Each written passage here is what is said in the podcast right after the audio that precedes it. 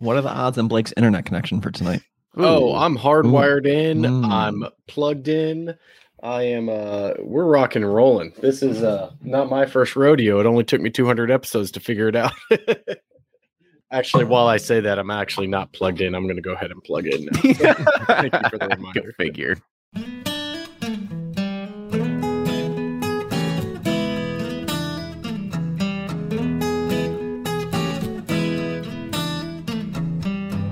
This is Bourbon Pursuit, the official podcast of bourbon, bringing to you the best in news, reviews, and interviews with people making the bourbon whiskey industry happen. And I'm one of your hosts, Kenny Coleman.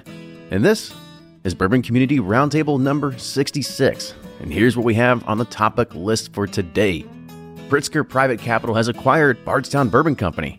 So, what does that mean for the pioneer of hospitality in Bardstown, as well as one of the pioneers of hospitality and bourbon in general? And as we all know, that bourbon capital spending is on the rise. We have distilleries that are adding more fermenters, more stills, and just increasing capacity. But we've also heard that there's going to be a barrel shortage on the horizon. So, with all these producers making more barrels of bourbon, how can Cooperages keep up? And we all know with the supply chain that raw materials, shipping, and the cost to market is increasing. And Jim Beam has already announced that they're going to have the second price hike this year to its premium bourbon brands like Booker's and Knob Creek. So, how long should bourbon companies keep absorbing these costs, or should we expect prices to go up across the board? With that, enjoy this week's episode. And now here's Fred Minnick with Above the Char. I'm Fred Minnick, and this is Above the Char. This week's idea comes from someone simply known as Mike, who writes me on fredminnick.com wanting to know how I do blind tastings when by myself. Now, I will tell you that this is not as easy as you might think. That's why I recruit people near me, my wife, people who work with me to do the pouring and all that. But it's a lot of work. It's not easy. It's not like you can just like uh, pour a glass and say, "Oh, this is one." I mean, you got to write it down. I mean, you know, when you do this professionally, this stuff is not easy. It's it, it's actually a lot of work. So the method that best method that I have come up with is I will on a little bitty piece of paper, I will uh, get it down to where it's the size of a of a thumbnail, and I will pour it and then write the brand on this piece of paper and put it underneath the glass, tape it underneath the glass, and then I'll have someone move the glasses around, and then I'll rank them that way. You know, when I pick my favorites, I pull the the little note that's on the bottom of the glass, and then I have it right there. That's how I know what it is. And I've done that effectively on on YouTube a couple times, but it is a an absolute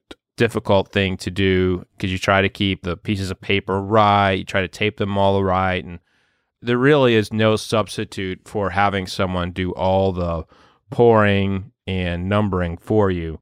But in a pinch, that method can work, but you still need someone else in that scenario and so there is there is another way uh, to do it. You know, you can uh, simply put them in like uh, paper bags. Like in wine, we would do this all the time back in the, my wine days when we were doing blind tastings. You just put it in a brown paper bag and you pour. Now, the difference between wine and whiskey is that every wine bottle is within is within 5% of being exactly the same at the closure portion. So where the neck, where it's being poured out of. And so you, as long as you take off the foil, you can't see the top of a wine bottle and say, "Oh, that's Opus One." You know, it's it's difficult to do that. So you're protected from the label with wine. With bourbon, you know, they'll have incredibly large openings. They'll have branding around the lip. So you just have to be creative with how you hide that. You know, you could like get decanters, pour each one of them out in a decanter that's exactly the same. And so you know what the decanter is, put that decanter in a paper bag and one all all five, six, seven, whatever paper bags are exactly the same from the lip perspective. And then boom. You know, so there there are ways to do this. It's just work. And, you know, anyone who ever doesn't think that what I do is work. Uh, you know, go ahead, do five five blind tastings uh, in a row by yourself and see how well you do. I mean, it's it's tough, and even even after all these years, I still don't have the best answer for you on this. That's why I hire people. So, but that's going to do it for uh, this week's Above the Char. If you want to be like Mike, you want to be like, eh, that was a Nike commercial back in the day. Hit me up on fredminnick.com. That's fredminnick.com. Click the contact button. And if I like the question, I'll read it on the air. Until next week, cheers.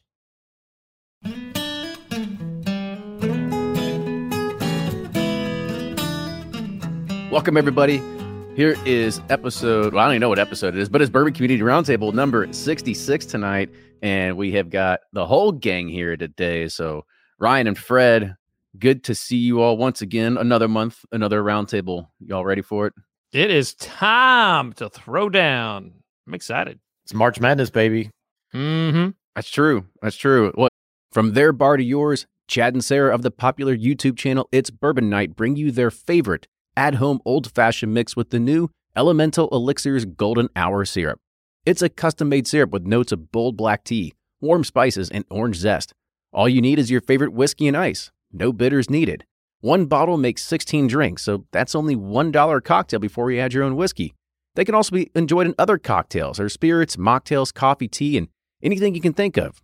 It's crafted locally in Lexington, Kentucky, and you can get your bottle now at whiskeyambitions.com. Ed Bly and Rising Tide Spirits are back again with a new release of Old Stubborn Bourbon. And this release of Old Stubborn is a premium hand marriage of 10, 11, and 12 year cask strength, barely filtered pot still bourbon. It comes in at a staggering 123.8 proof.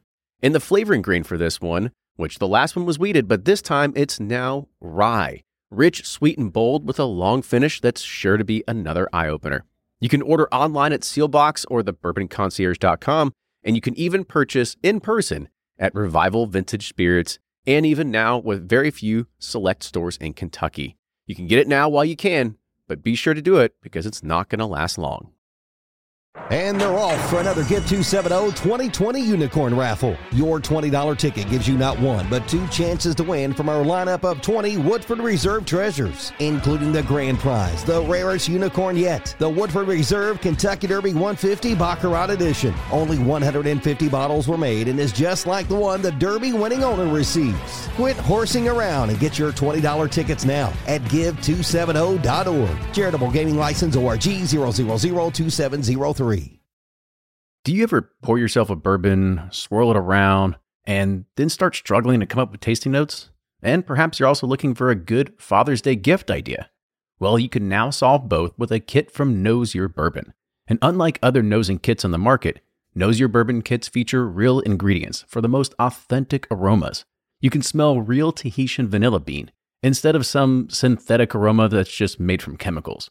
So head on over to noseyourbourbon.com and enter code BP10 for 10% off your order. What brackets open up next week? Is that what I saw? Yeah. It's so weird. Ever since the pandemic hit, I quit paying attention to like Kentucky basketball and all this other kind of stuff. I used to have my alarm set. It was like Tuesday night, Saturday. I'd know when to sit down and get my beers out. But I don't know. There's just something that happened. And not to mention, two years ago, cats just kind of fell apart. So I, I kind of quit paying attention a little bit. But I will be going to Vegas here next week for the start of the NCAA tournament. So Oh, if you good have some, if you have some Nice. bets, go ahead and message me, Mm. and I'll see if I can put them in for you. Nice. Let's Yeah. bet uh, a production run of Pursuit Spirits. Double down, see if we can get it. Yeah, with all of our investor money, I'm sure they'd love that. Yeah. This could go really good or really bad. Yeah. Do we put it all on red or black? Do we go for one team to win it all? What's the what's the way to go there? We'll do cats to cover first round. yeah. Perfect. Perfect. So you already heard a few voices on here, so I'll let Blake go ahead and introduce himself. Yeah, I'm Blake from uh, Sealbox and Bourbonr.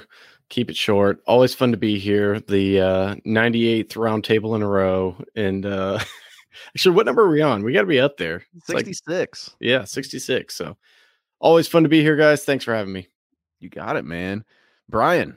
All right, guys. Brian was Sipp'n Corn and bourbon justice. I missed the last one, so I, um, I'm kind of out of practice. So I'm going to work on getting back into this one. Appreciate being on it again. It's all right. You're a little rusty, but I'm sure you'll bounce back right. I'll bounce right on back. I know. And Jordan. This is Jordan, one of the three guys from breakingbourbon.com. Look us up for all your review needs when you're standing in the liquor store deciding what to buy. Thanks for having us. All right, so let's get into it. And the first one is honestly, it's the big news of the day. It's what everybody's been talking about. If you're not hearing this till Thursday, then I guarantee you've heard it by now because Pritzker Capital, or should I say Pritzker Private Capital, otherwise known as PPC, has now acquired BBC or Bardstown Bourbon Company. So Pritzker Private Capital is a leader in family direct investing, and they announced the acquisition of Bardstown Bourbon Company who is an innovative distiller and producer of bottler premium Kentucky bourbon and rye whiskey brands. So Pritzker is investing alongside members of the Bardstown Bourbon management team and its current investors. So Mark Erwin, president of CEO and Bardstown Bourbon's current management, will continue to lead the business. However, financial terms were not disclosed. So let's talk about this a little bit. I think one of the first things to to kind of dive into is Fred, you had put this out on your Instagram, and all of a sudden it went like Yeah. in the wrong direction. People turned it political right away, which Mhm. I don't feel that that's the right way this should have gone. Yeah, it's it's it's funny. Like you know, eh, we're seeing this a lot just in in in public. Uh, you know, far you know, bourbon is like our escape, right? Of this of this crazy world we're living in right now, and it's it's pretty bit. It's been pretty solid for that escape. Occasionally, there's a little bit of politics that gets through in a group, or or like some gun chatter or something like that comes up, but very rarely do you see it kind of blow up like it did and bringing up Ukraine versus Russia and uh the Illinois governor. I mean it just it just it got out of control real fast and uh, it was um I mean I basically I normally would post something like this on my website versus uh Instagram but I mean I was getting my kid ready for school and I just didn't have time and I knew going back and forth I was like, you know, I got to get this up so I just did a screenshot which seems to be the cool thing to do these days and I put it on I put it on Instagram isn't it? Yeah. and I was just like, damn, I might just start switching to doing this. That was easy, you know. So and then people just went went went crazy. And uh and it's you know, it was sad because there were some really good people in there that got, you know, bloodied up and and they were just talking in general, not even bringing up politics at all. And it's just like even people who were not talking politics got attacked. You know, it was it was it was very very strange. It must have just hit at the right time when people hadn't had their coffee yet. It's case of the Mondays, you know. Yeah, right. Yeah, I think that's one thing to also just make sure we kind of set aside and know is that even, you know, whether your political alliances lie from what we've understand and, and kind to know at this point is that the Pritzker family is just they're wealthy, like they're billionaires. And from a little bit of research that I saw earlier, is that they got a lot of their money all from the Hyatt, Hyatt hotel chains and everything like that is where they they kind of started getting rich. And this is just one way of it's it's just where par- people are parking their money at the end of the day. And from what I understand is that JB Pritzker, who is the Democratic governor of Illinois, he is no longer in the business. Him and his brother Tony founded the business. However, he when when he started running for politics, he left that business. So he has nothing to do with anything inside of here. So just to kind of let you know that this is still like a family run thing at the end of the day. Ryan and I actually had a conversation with some of the people at Bardstown earlier today and kind of just got some clarifications on on some stuff like that. And they were beyond ecstatic to to kind of see this trending in the new direction for them. But let's go ahead and, and, and kind of talk about, you know, sort of the motives behind some of this sort of stuff too. Um, you know, I think one thing that Mike Bliss had actually put on the screen earlier, I put him on earlier. He said, wasn't Bardstown just an investment play from the beginning? Absolutely. I mean, this was you had your original investors of of Dave Mandell. You had the um, uh, who was the guy that started Pete it? Loftin. Yeah, Pete Mhm. Loftin. Um, a lot of this is, and they had the vision uh, of where it's going to go, and you know, at some point, you just got to figure out what's what's the right direction and what are you going to move. And when something like this happens, I mean, it's a business at the end of the day, and I can tell you right now that those people that invested early on, they're probably in a pretty good position now with the shares that they had and they they sold out there. So I don't think anybody's really going to be unhappy from that side of the fence.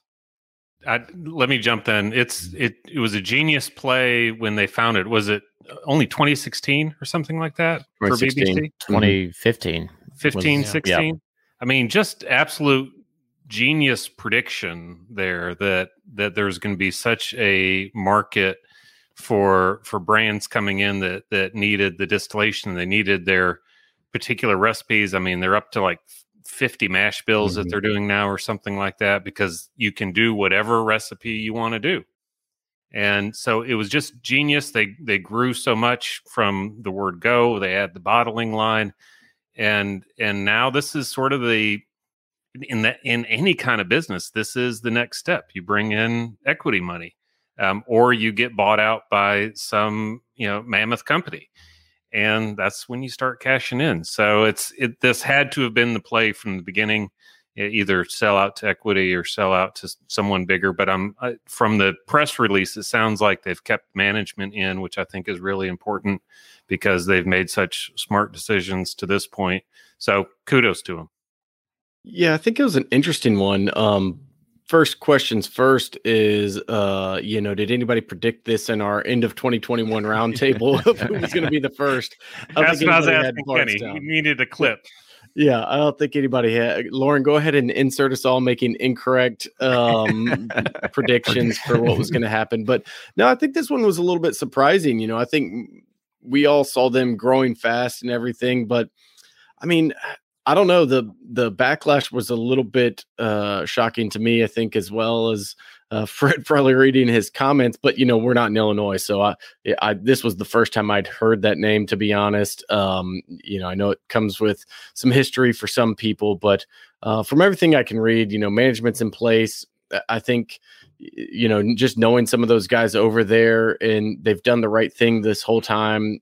I can't imagine that they're just going to go and uh, just change things up overnight. And I imagine they look for the right partner with something like this. But y- you know, I I don't know. It's kind of an interesting thing to think that like just a partner buyout could be that controversial. Now, if that actually matters for sales, I don't think it will. Um, y- you know, maybe people in Illinois are, are against it and, and have a, a certain feeling on it. But in total, I think Bardstown's just going to continue to grow. They've kind of done it the right way the whole time and supplied a lot of different places bourbon and really good bourbon at that. So, Yeah, and I think there's also one thing to kind of talk about. Political aside, I know there was a lot of comments on there. Of even even there's here Power Bourbon says one. It's interesting that they sold before releasing any of their own bourbon. You know, if you think about it, it was private investors that already owned it, and they just sold it to other private investors. Like that's all it is. It's just trading hands at the end of the day. It's not like it's BBC that owns anything. It's just in the hands of other people. They had their own board. A board made decisions that the CEO of the company doesn't get to make all the decisions. They have a board above them that gets to do it. So it's not like it's it's just you know a private company, a mom and pop shop, and they, they sold out to Anheuser Busch, and now all of a mm. sudden their craft beer is going to taste like crap. Like it's it was never that to begin with. It was our it's basically just changing hands and going to figure out okay, well now this person might have some bigger pockets to to figure out what you can do. I mean, the ownership a- a- at a, at a board level is is a little bit different because you've got to figure out what's going to the people that are on the board are going to make the decisions in the best interest of them sometimes and so they're going to figure out well what is it that i want to get out of this and if the company wants to move in a different direction it, the board is going to steer that. And so by being able to go and sell it off to somebody else you can align the vision and you can buy out the shares of whoever is on the board or anybody else like that. So mm-hmm. they could i mean hypothetically looking at this i mean if they wanted to sit there and figure out well what's the next phase of growth for bbc well if the prior board didn't want to do that well they got to figure out how they can get something else on board to go and make that happen. So i think it's one of the things that fred always said is like somebody up there is playing chess while we're playing checkers and that's exactly what's happening at the end of the day is that these are decisions that are made well above and beyond the bourbon consumer and you've just got to understand that it's probably what's going to happen best it's it's not like Kieran came in and bought them or Anheuser Busch or anything else. Like this is still just a private company at the end of the day. And from what you could tell in the press release, that it's a manufacturing company. All they care about is manufacturing and growth. And I think there was somebody else in here that just said, well, uh, Danny actually said, well, won't they just flip it in a couple years because that's what private equity funds do? Yeah, probably. Uh, that's probably what's going to happen. They're probably going to keep moving in the right direction, keep funneling money for the next few years, keep the growth at, at the position that they're going, and figure out what's the next move for them in you know five to ten years. So who knows? You know, it's really interesting. Bourbon's one of those, and I think especially the the folks listening to this and the folks chiming in right now and, and listening to it later on, right? So a passionate bunch of of clearly bourbon enthusiasts and bourbon consumers. And, and bourbon has a deep rooted history. You think of bourbon, you think of you know families, generationals, um, generations that have that have been distilling, that have been owning. You think of the big boys in Kentucky. Um, you think of a lot of the craft startups and, and the family approach that they've been taking for the last 10, 20 years. But at the end of the day, right, unless you're one of those true distilleries that that's in it for the long haul, you have that deep, steeped, rich history. You're a business, and and if you can get out there and to your point, Kenny, they, they are probably going to flip it in a few years. And you know what? If BBC is around for we'll say only 10 years and they have a giant rise and a quick fall, but the investors made a ton of money, that was their goal to begin with. Their goal was not to say, hey, I hope that consumer is really enjoying our bourbon and that they really like us and they want us to be around for 100 years. They're saying, hey, I hope that consumer really likes their bourbon and they keep buying it and they keep funding our pockets and we get really rich. And then if we go away, ah, who cares? There's other stuff that they can buy, right? Then it, it's it is it's a business. This is what it is. But I think bourbon has that history behind it, so people take it so personally. You know, they want to see those firms like, oh, they should be here 200 years. That's not the case, sadly. We we we do have such a romance to bourbon, and it, we're all guilty of it. But when I put my business hat on, I'm looking at this deal and I'm asking myself the question: Where was Constellation? You know, Constellation, which uh, you know took a minority stake in the company, a Bardstown Bourbon Company, in 2016, they they're out, uh, and that has not been the history of Constellation in, in the in, in, recent years. They ended up buying Nelson Greenbrier. They ended up buying uh, High West. So I'm wondering is is this a sign that Constellation is at which they're they've never been a patient company in American whiskey. You know, they offloaded uh, a Barton uh, to Sazerac. So I'm wondering, like, is this? Are we going to start seeing them, you know, sell their shares of, uh, you know, Nelson's Greenbrier and High West? I mean, I think that's the, you know, you always have a trickle down effect, and if that's the case, is this new, uh, is this new company in the buy-in mode? I mean, I, I think that's. I, I think there's something greater here than just the acquisition of Bardstown you know that could be at play. Uh, I've seen some comments too about like how this is the this is a really good sign that bourbon is on the is is about to be on the decline. And you know they're talking mm-hmm. about like publicly traded companies with financials that are showing tequila surpassing uh, bourbon, and they're starting to shift a lot of energy to to tequila. So I don't know. I mean, this is this is this is a moment to me, I, I, think it says otherwise. If a manufacturing company is getting in the spirits company in the spirit space, then that just means we're at the beginning. It's like they're in some major manufacturing. You know, they're they get they're invested in those big manufacturing companies that are much bigger scale than bourbon companies are. And I think it's important too that, like you Kenny talked about, it's a family owned business with this, you know, this equity investor, and they, they're one to keep everything at Bardstown the way it is.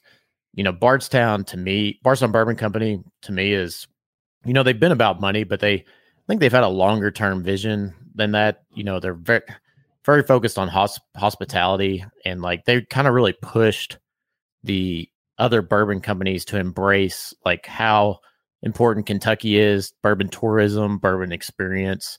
They were really like pioneers in that space and kind of pushed everyone to to kind of keep up with them um, mm-hmm. in that regard. And it was brilliant. Like they saw, you know, Heaven Hill, you know, slowing down contract distillation, Four Roses slowing down contract distillation, MGP kind of getting full, and it's like there's nobody contract distilling in Kentucky. We can make this happen, and it's like you know just pure brilliance. I mean, and the long term thinking, and I think it's going to continue on with the existing group they have there full disclosure, you know, we contract is still with them and have uh, you know a relationship with them, and we're we're actually super thrilled that they're going with a private equity investor versus an, another distillery or you know a spirits group.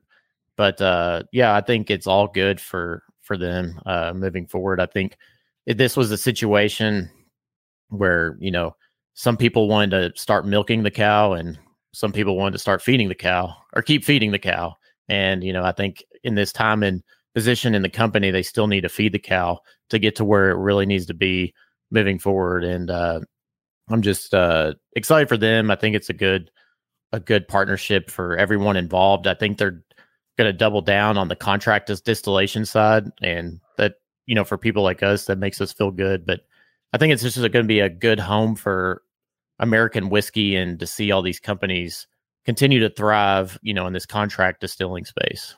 I like your analogy. Good job, Ryan. Well- you're always you're always here for the good ones. I'm like really invested where this cow's going to go now. What's going to happen? Yeah, and I'm like, is this a Jersey cow? Because that will mean they need to eat more versus a Holstein. Is it wagyu? You know what's going on here? you It's a it's a wagyu double massage Japanese cow. Uh, bourbon aged stout. for Uh, the this is just such a this is just such a you know I I I had involvement with Bardstown Bourbon Company. I mean I built their I built their whiskey library, uh, the vintage library, and it's um it kind of became a the the an independent pinnacle of of like experiences in in Bardstown and Ryan's absolutely right that they really pushed everybody on the tourism side but yet you know a manufacturing company is not going to be as excited about like the restaurant and tourism scene as they are like the mm-hmm. contract distillation side. So i'm going to be very curious to see where this goes. Are they going to keep the restaurant operations? Are they going to keep the the mm-hmm. library? And you know of course everything is yes now. But you know when they get inside uh under the hood and maybe see like profit margins on contract mm-hmm. distillation is through the roof and boy, that that little space right there that has a kitchen sure would make a nice extra mash tun right there. You Well, know? there's there's a brilliant CEO at- from Old Elk. He had a line as the Jordan Blake would know is sanity over vanity, and you know the vanity is the the restaurant, you know, and the marketing and all that. But I think BBC where they were at, I mean, I even would walk in there and you know their brand new bottling hall, and I'm start looking at like you know this is great, but if you think about the 60 contract distillers that are there and if they're all growing double digits there is no way they're going to be able to bottle for every single client here you know including us. And so i think like and that too you know they've been on a three year wait list for three years. It's like okay so how are they going to continue to keep scaling this you know as as they were? And so i think it's just like we need somebody that's an expert in the manufacturing side now it's not distillation or contract but you know things are all relative in business and it's uh especially when it's you have an expertise in manufacturing i think it it makes sense to get you know more efficient use space more efficiently i think that's where they were headed with this decision Yep, totally agree.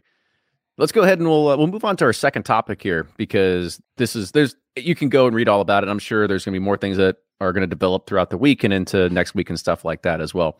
But the other thing I want to talk about is we we keep talking about all the money that's being thrown around into every distillery. They are putting more and more money into stills, into fermentation tanks, into second locations for their own distillery and stuff like that.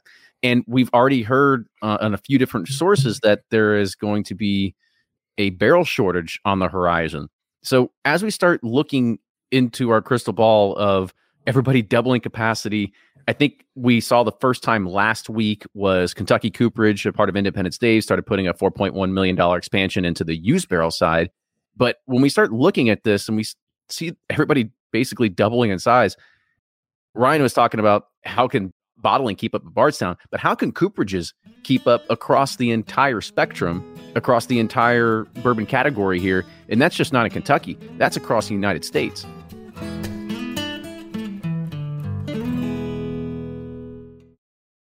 Shopify's already taken the cash register online, helping millions sell billions around the world. But did you know that Shopify can do the same thing at your retail store? Give your point of sale system a serious upgrade with Shopify. Shopify's point of sale is your command center for your retail store. From accepting payments to managing inventory, Shopify has everything you need to sell in person. And with Shopify, you get a powerhouse selling partner that effortlessly unites your in person and online sales into one source of truth. Track every sale across your business in one place and know exactly what's in stock. Connect with customers in line and online. Shopify helps you drive store traffic with plug and play tools built for marketing campaigns, from TikTok to Instagram and beyond. And get hardware that fits your business. Take payments by smartphone, Transform your tablet into a point of sale system or use Shopify's point of sale Go mobile device for a battle tested solution. Plus, Shopify's award winning 24 7 help is there to support your success every step of the way. Do retail right with Shopify. Sign up for a $1 per month trial period at shopify.com slash bourbon, all lowercase, and go to shopify.com slash bourbon to take your retail business to the next level today. Shopify.com slash bourbon. If you're anything like me, then you can't get enough about bourbon. And that's why I'm a subscriber to Bourbon Plus magazine. Bourbon Plus is a quarterly publication that tells the stories from the heart of bourbon the farmers who grow the grain, the distillers who labor over the process, and the people like you and me who raise their glasses to celebrate it all. Subscribe to Bourbon Plus magazine today at bourbonplus.com, that's P L U S.com, and use code PURSUIT at checkout for $5 off your subscription.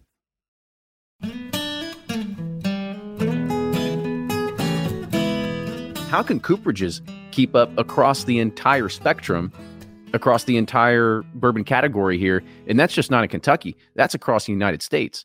So I'm kind of curious to kind of get your all's take on is this another part of the market that all of a sudden, if you happen to own part of the Ozarks, maybe you start chopping down some trees and making barrels here?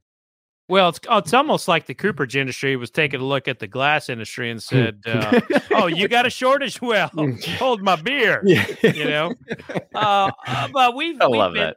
we've been through this before. Uh, you know, in 2009, there was a, a prominent shortage that was caused by labor. We saw it a few years later, also labor, but also there were some trees that were really damaged in ice storms and a lot of weather. So these kind of kind of come and go. The difference right now is there's been some recent studies that came out and said we could possibly face a white oak issue in the eastern forest. So I think that's probably the greater issue here.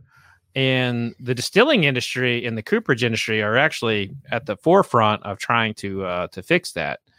But I I think what what you have here is you actually do have a long waiting list to get a, a lot of barrels. But by the time you end up getting the barrel and you, and you feel it, and, and it comes to a product, I mean it's six to eight years later. So today we're looking at you know barrels that would have been bottled when you know a lot of the listeners we have right now weren't even into bourbon. So I, don't think we will we will see this uh, uh, immediately and we've we've weathered this before. The greater issue is like, is there a greater concern than just a shortage ahead? You know, the other thing to remember is there, there's not so much going to be a shortage because you can always turn to other sources of oak from outside of the U.S. Right? It doesn't mean you're going to pay American white oak prices. Right? French oak's going to be a lot more, Mongolian oak, etc. But you can always you can always find oak out there. It's just going to be what are you going to be paying for it? So it, it's going to be really interesting as we move forward, just in terms of do we start seeing more and more distilleries reach for their barrels from outside of the U.S. versus from inside of the U.S. And of course, it'll have a price impact. But as Fred said, you're not going to see that instantly. It's going to be multiple years down the road. I want to echo something real quick from Kyle Anderson. And he said, Stop toast finishing now. And we'll go ahead and save a few barrels here. Save all the double oak. Yeah. It, it it is interesting. So uh, I was kind of like just doing a little bit of research, and it seems like this topic comes up quite a bit over the years. And I've talked to some distillers who, you know, I I remember it may have been Old Elk where they were, you know, like trying to line up timber and everything to make sure they did have enough supply, and he thought it was easing. Um, and then literally about an hour ago, I got an email from a distiller who was like, they're just getting started up, and he's like, man, we're it, it seems like a lot has changed in the last six months. So I don't know. I mean, you would think the supply chain would be less of an issue, but maybe it's labor, maybe it's not even the actual oak, it's just getting it processed and you know, it has to change hands several times, but that seems to be one that always gets figured out. I'm would be more worried about the glass shortage. Um, you know, right now there's a lot of wineries and stuff thinking their wine's going to get over oak because they have nothing to dump it into because because of the glass shortage.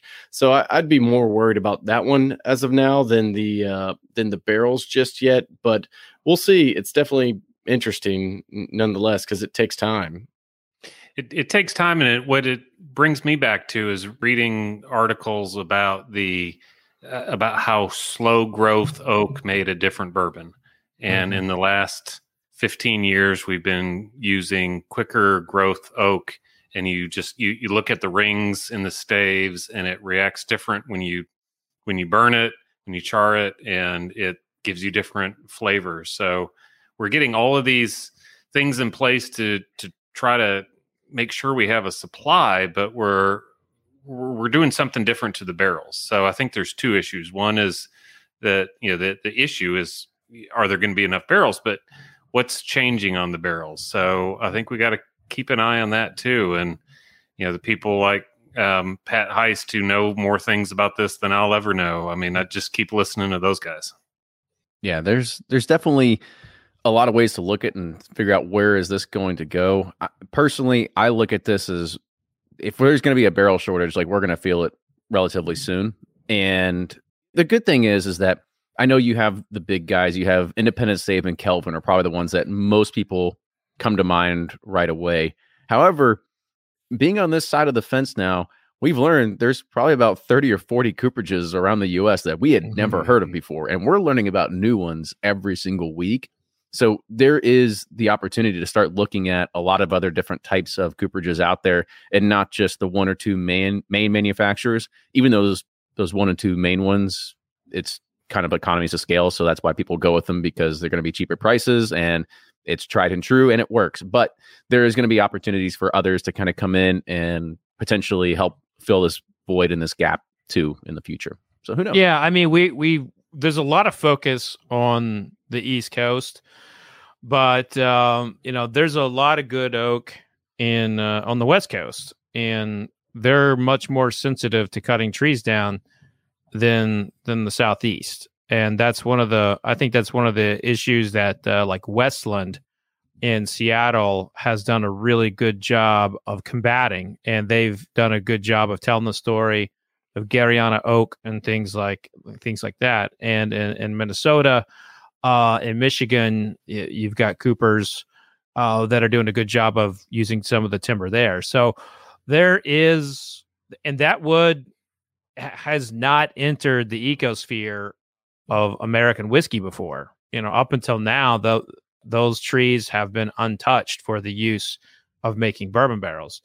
So to to Brian's point, there could be great first growth old oak in Michigan, Minnesota, Wisconsin that has n- would have never se- you know become a bourbon barrel. You know, so I think I think that's really interesting uh, too.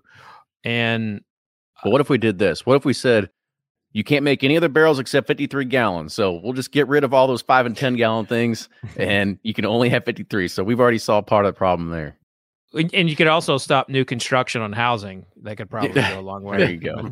I think that would that, that would cause a little bit more of a. But a don't they mostly use pine?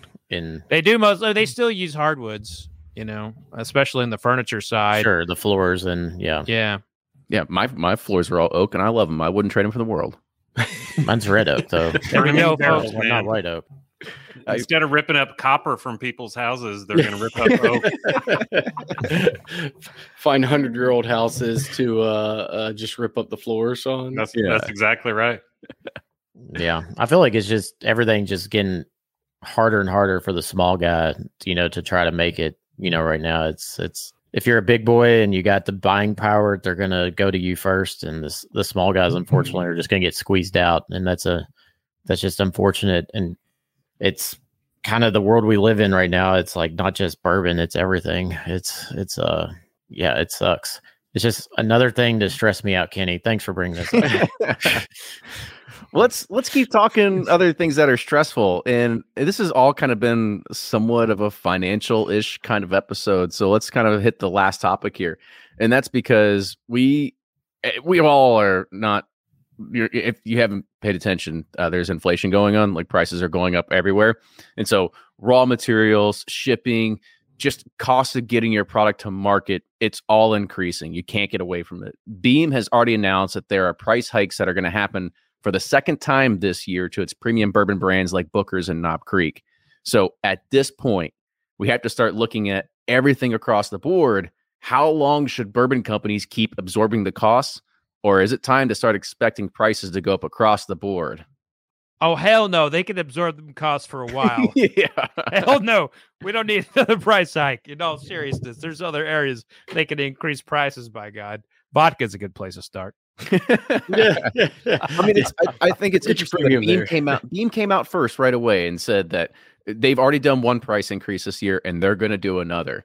And I see that. And for we've talked about it at, at nauseum here is that this is a premiumization category and bourbon's been undervalued for a very long time. So adding an extra five dollars at the counter, I, who knows if people are going to care or take notice.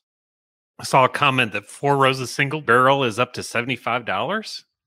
Uh, that might be for their maybe Maybe their for a barrel or strength or something. Yeah, like I mean Oh, it's the barrel it's, strength. it's market dependent. It, Wow. It's it's market dependent, Wow. and Man, It- and and here here is here's the truth of the matter. Oh, went from 75 to 90. There we go. There's the There go. part of Jeez. I mean, that's- Bourbon bourbon had been just fine at certain price points like you know you could make money at $12 a bottle no marketing to it. And yeah there's a lot of things that go there's a lot of things happening that's causing increases but the two major costs of a bottle of bourbon in the store taxes and marketing Mm. you know that's those are the two major costs. If you were to strip strip away taxes and marketing you could probably get away with spending 10 to 15 bucks on on that bottle and that is like that is what's going to get cut is going to be pr marketing bourbon brands they are kind of like they're watching they're watching people's acceptance of $50 product and Mhm. it's not as it sells but it doesn't sell like uh you know the $30 once they get into that $50 price point they're now competing against uh glenn you know really good glenlivet uh some some macallan you know actually they're a little bit still a few dollars off from macallan Yes, you still but- to go up a little bit. but yes, like uh they're they're starting to get in that realm of like single malt scotches and you know they're punching there they're in that they're in that ring but they still depend on us cheap assholes that like to spend 30 bucks on on a bottle versus 50 and that's me by the way yeah, but okay. Well, I would agree with that to a point, but I think the brands that are making a splash are all in the the higher price point range, at least within kind of the world we're in. You know, yeah, you're right. Nobody talks about Old Granddad. Everybody's talking about Blue Run. Everybody's talking about you know, all these other big bottle or big big dollar brands. Yeah, a- and that's what it's new and exciting, kind of pushing things forward. So obviously, you know, brands are going to see that and go. You, you know, somebody said in the chat, Matt Matthew Layton said, you know, 100 is the new 50, and uh, we've talked about this before. But how many times has somebody asked you for a suggestion, and it's not on profile or what's good? It's like, hey, I want to buy a hundred dollar bottle. What should I get? And you know that that ends up pushing a lot of the markets. I think will just you, know bookers th- they tried that a few years back and then um got a lot of pushback on increasing the price I think it was like only what two years ago. no that was, Wasn't more than Nah, that was like more like three or four. four now. yeah All right. been that long? No. Yeah. It's like, it's been Yeah. that It long. before Yeah. COVID. Yeah, it was good like two years before was the COVID. life before that um but no i think you know they these big companies they they do their market research they know they'll lose if they increase price by 20% they'll lose like 0.01% of customers and it's like well it's worth it not saying it's right or wrong i'm just saying it kind of is back to what we were saying about the you know this is a business at the end of the day as much as we all love it it, it is true so It's funny you say that, Blake, right? So we just did an article the other week on the birth of the $500 bourbon. mhm. And now, not to take away from the discussion on the earlier points, the you know price increase from say 50 to 75, et cetera. But what consumers are looking for, and you just hit the nail on the head, nonstop. Do we have readers reach out to us, um, or friends, or, or anyone else run into? Hey, I want to spend 100 bucks on a bourbon. I want to spend 50 bucks on a bourbon. I want to spend 200. Doesn't matter what the price point is, right? Whether it's low, high, whatever. They want to hit that price point. So I think what we're starting to see some brands do is use this time especially around the time of inflation, everything else, and say, let's readjust and let's get our levels right. So that we have a level of some brand that's going to appease to every single consumer out there. We have a super premium going for 500. Great. We have one for 200. Perfect. We have one for 100. Okay. 50. Sure. And here's what mm-hmm. we can offer you for 30. So let's lock those folks in. So when someone It's walks vodka. into a store and says, "Hey, I have a, I want to buy, you know, I, I want to buy a nice bottle for my boss, or I want to buy a nice bottle for my friend. I want to spend one hundred fifty dollars. Yep, there's your bottles right there. That's where you're going for. It doesn't matter what they taste like. You can spend your money, and that's what you want to hit. I think we're starting to see a lot of brands, you know, reconfigure their portfolio to hit varying price points and and ones that consumers want to spend it on. Yeah, that's a that's a great point. I, I totally agree. I, I get that question at, at least once a week. It, you know, what what can I what what should I buy for two hundred bucks? And it's not. They're not looking at what it is. They're looking at what the dollar amount is. And I guess as long as you can still have your your full line of the portfolio, you you know you, you want to you want to get those high spots, and you want to get the ones for us cheap ass Kentuckians who still remember mm-hmm. six year Heaven Hill at eleven ninety nine. I, I'm guilty for spending way too much on bourbon. I, I really am. But I mean, you know, and uh, you know, I'm putting together lists that are like best thir- under 30 or under 40 and and it's Gotta I get those YouTube clicks. it's it's part of it. That's what people want. But I mean, it is uh it's it's a matter of like what will what's going to happen to the economy. Like I mean, if if if inflation continues to go up, I mean, gas is you know teetering on the verge of five dollars a gallon. Uh, will we start seeing jobs lost? I mean, people will not spend two hundred dollars, and if and if we have a, a lot of people in this country who can continue to afford two hundred dollar bourbon and they're taking private jets everywhere, then man, I, I I just think that we have a greater issue, and it, you know, bourbon is just a part of it. And I, of course, this is a bourbon podcast, but this is to me is like what will happen to luxury period. If luxury goods period if if this continues uh, to happen. And you can take a look to the late 1970s when when this sort of thing happened. There was a, an increase in cocktail culture. There was an increase in liqueurs. Uh, so there was like uh, lower abv kind of things and the the higher higher proof spirits would be mixed out in cocktails so historically you know that's all i can point toward is like the last time we saw this kind of thing uh, at this level uh, would have been the late 70s and you saw a lot of liqueur action and you saw a lot of cocktail movement I still think the the sector we're focusing on is very small in the grand scheme of things. You look at the, you know, the three biggest brands. You know, you got Jim Beam White Label, Evan Williams Black Label, Mhm. and Bulleit Bourbon. You know, Jack those are and Jack Dan. Well, whatever if you consider that bourbon, Tennessee whiskey, whatever. it's a bourbon. just just flatter me for a second. Those are all, you know, under thirty dollars. You know, that you got to be that on a bar if you want to move a ton of product. You got to be less than thirty dollars on the bar to be able to hit those cocktail margin prices. And everyday consumers, you know, they that's where I still think they're not gonna. I think Jordan made a great point. They're gonna have those brands that all right. Here's a brand that we can pivot to hit that premium market, but we're going to keep our staples at you know this this lower to mid tier kind of price range, and they can because there's a ton of margin there still, and so they can kind of just you know focus on which demographic they want to hit, you know, with different brands, and I, I think that was a brilliant point, Jordan. Yeah, and it just goes back, and I Thanks, love Ryan. the the analogy you put there, Ryan, because I think it goes for any luxury. Fred brought the word luxury. Mhm. Is bourbon considered a luxury? Well, no, not necessarily. I mean, it's it's a consumable, but there are different ways that you can picture it as luxury. Um, a handbag is luxury, whether you're getting a Louis Vuitton, a Chanel, or whether you're going to Target and you're getting the Kate Spade. It's the same way with bourbon. So you can go to the Evan Williams side, you can go to you know something that's the two hundred dollar range. I- just feel that you're always going to find the gaps, and the producers are going to fi- figure out a way to fill those gaps. Now, that's just from a on the shelf sort of per, uh, way. The way that I was also kind of framing this was, you know, the as we were kind of talking about the the less than thirty dollar bottles. We'll just say the fifteen dollar bottle of of Beam White Label. Like, how long is it going to be until that needs to be a twenty dollar bottle?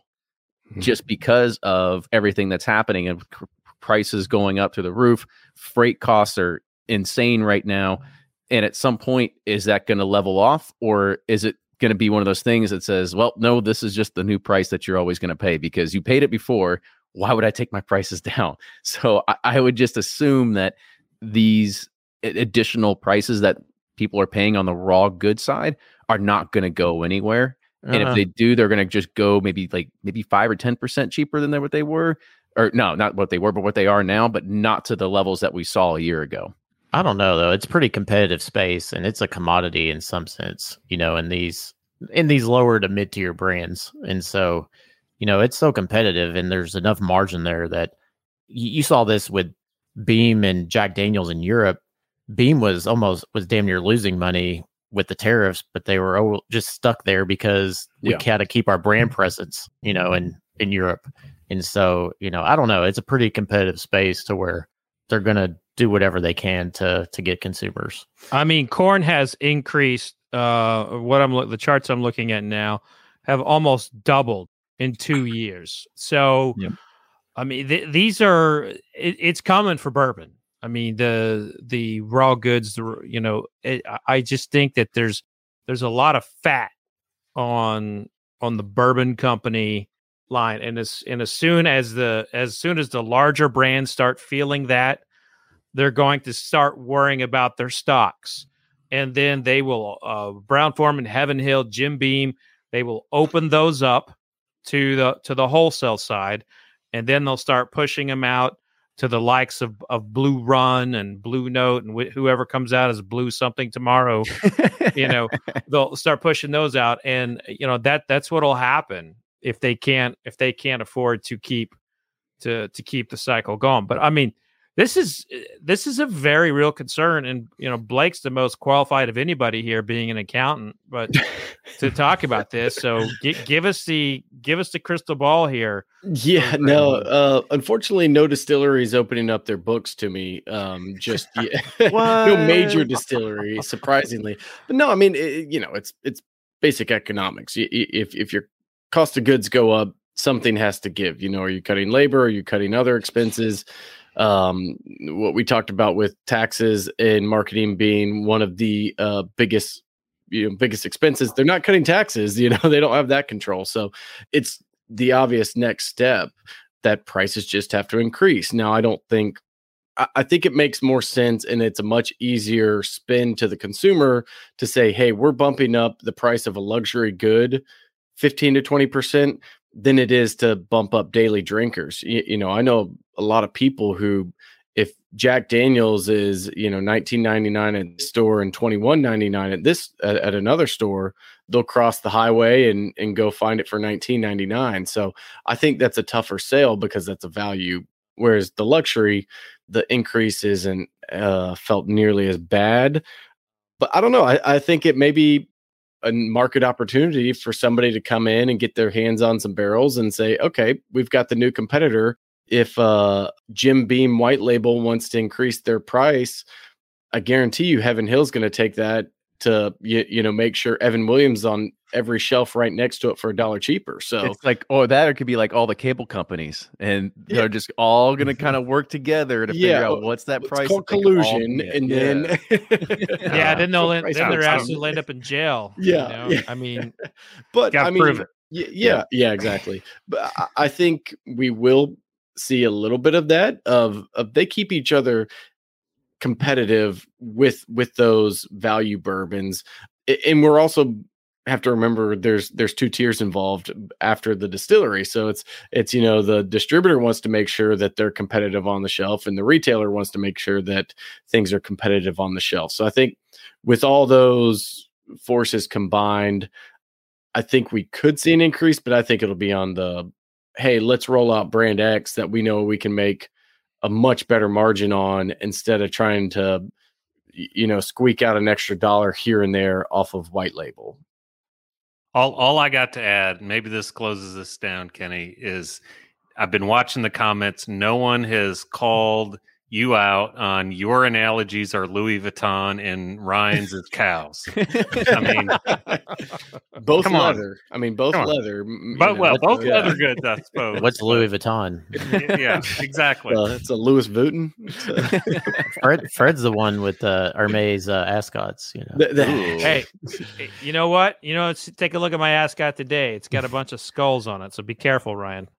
Oh, Fred, Ooh, remind me to tell you a story One for each of his a- after enemies. this. Uh, My son, all of a sudden, out of nowhere, it was like yesterday. He goes, "Hey, what's an ascot?" I'm like, "Did Fred call? Like, where, where did that come from?" Like, that is the most random you- question. have I've you been on YouTube? eight-year-old. and I don't know if you like heard it somewhere or was like pursuing it. Oh, It- that's it's probably on one of those random YouTube videos that the Yeah, kids watch. yeah. You know, bringing it back, bringing it back. All right. Well, fellas, this was a fantastic roundtable. We had a lot of was good it topics. though? Was it though, Candy? I liked it. I, I, I thought it was pretty good. This was all about financials. All if right. we would have just added in a spreadsheet, my heart. I mean, it would have been good. racing. Yeah. it would have been fine. No, it was fun.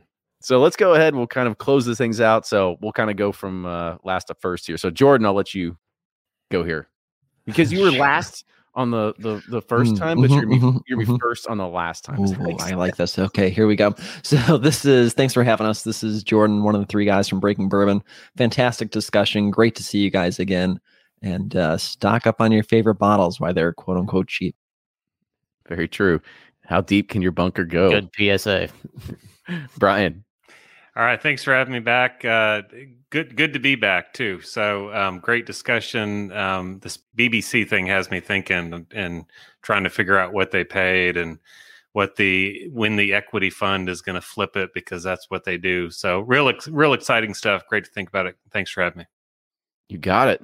Well, we'll see. We'll see. Maybe in into this year, we'll put in some more bets and go into 2023 with maybe clearer vision. We'll see what happens. Blake, What what company would be flipped? yeah. Yeah, once again, guys, thanks for having me. Always fun to be on, and especially talk accounting and bourbon. You know, it's worlds colliding. So, um, I'm Blake from Bourbonr and Seelbach's. Uh, always fun to be here, and maybe one of these days we'll actually get a prediction right. Who who knows? So, crazier things have happened. So. That's not not going to hmm. happen. Not at all. So make sure you follow all those guys. Make sure you follow Bourbon Pursuit on all the socials. And if you do like the show, if you're here right now, hit the subscribe button. We always put out nice little teasers of everything that we're doing on YouTube, but that is because we want you to go and download the podcast and check it out wherever you get your podcast. That's on Apple, Google, Spotify, iHeartRadio, Pandora, you name it. We're on every single app out there. So go ahead, subscribe, and share it with a friend. It's the best way to make sure that they're as smart as you so you don't have to sit there and have these conversations of what $200 bottle should I buy today? And be like, just listen to what Brian has to say, and then you don't have to worry about doing that anymore. Mhm. But with that, cheers, everybody. We'll see you next week.